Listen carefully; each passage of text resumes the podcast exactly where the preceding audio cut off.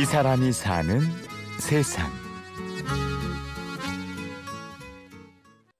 무한도전과 함께하는 릴레이 툰 우리 작가님 웹툰 즐겨 보시나요? 스마트폰을 쑥쑥 손가락으로 밀어가면서 짧은 시간에 보는 컴퓨터 만화 웹툰. 웹툰은 이제 젊은이들 사이에 중요한 문화가 되었습니다. 선생님 안녕하세요. 경기도 부천시의 한국만화진흥원. 이곳에 자리 잡은 한 웹툰 작가의 작업실을 찾아가 보았습니다. 예, 예. 컴퓨터와 태블릿으로 한창 그림을 마무리하고 있는 장태산 씨. 그는 지난해 데뷔한 신인 웹툰 작가입니다. 하지만 사실 그는 40년 넘게 그림을 그려온 한국 만화의 산 증인이기도 합니다.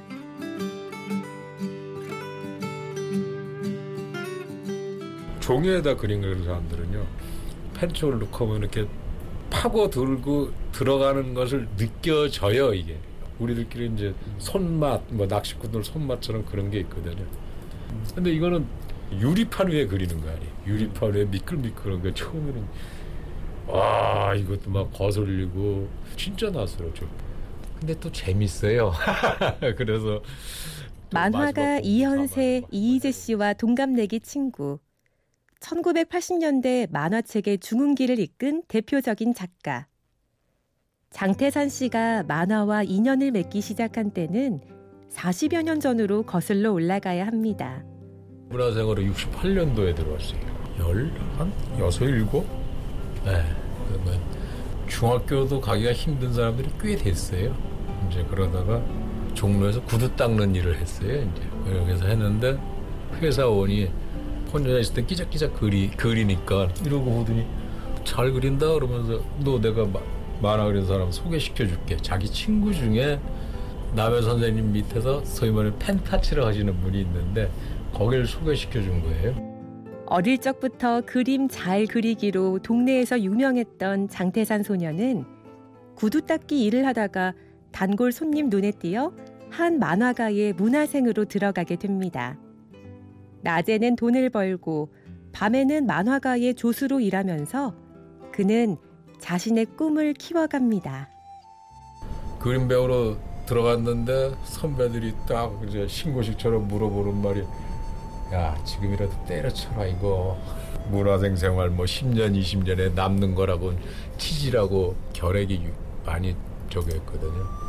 그것뿐이 없다. 이 자식아 미쳤다고 그래 차라리 공장에 들어가 할 정도로까지 처음에 가면은 이제 엑스페를 해내요 예를 들어서 머리 까만색 하는 머리 그런데 이제 붓으로 까맣게 칠하는 게 그게 거의 처음 들어간 문화생들이 하는 거예요. 그럼 소위 말해서 먹칠이란 말이 아무것도 대단할 게 없는 거예요. 그러다 한두 달 있다 그 책이 나와요. 그 책을 보면서 내가 먹칠한 것만 보는 거예요.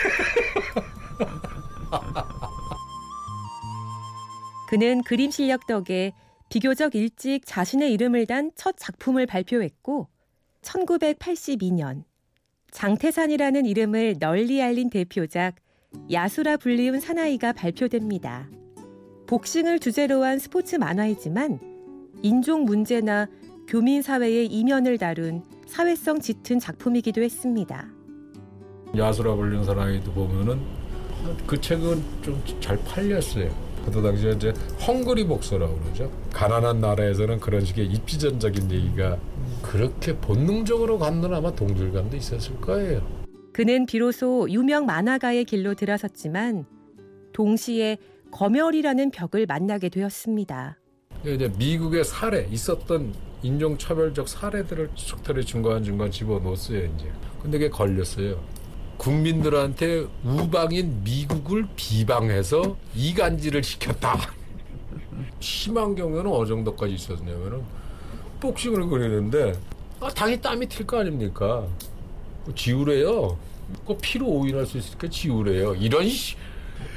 지금은 웃고 말하지만은 그때는 막 그 피눈물이 쏟죠. 솔직히 그린 당사자는. 자신만의 화풍, 자신만의 손맛을 고집하던 장태산 화백. 이후 10여 년간 그는 꾸준히 작품을 발표하면서 중견 만화가로 활동합니다. 그런데 1997년 만화가로 데뷔한 지 20년 정도 세월이 흘렀을 때 그에게 큰 시련이 찾아옵니다. 사실 장태산 씨만이 아니라 한국 만화계에 닥친 시련이었습니다.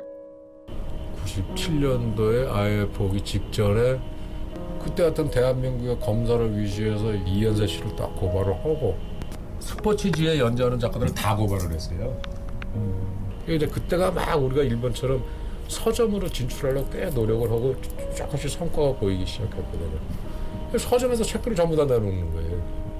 그게 빌미로 해서 이제 만화가들한테 취업과 저같이 준비한 데 사람들은 더더욱 이제 힘든 시기가 올 수밖에 없었죠. 그러면서 IMF하고 맞닥뜨리면서 만화 아주 그냥 곤두박질을 쳤죠. 이 사람이 사는 세상 장태산 화백편은 내일 계속 이어집니다. 지금까지 취재 구성 한재희, 내레이션 임현주였습니다.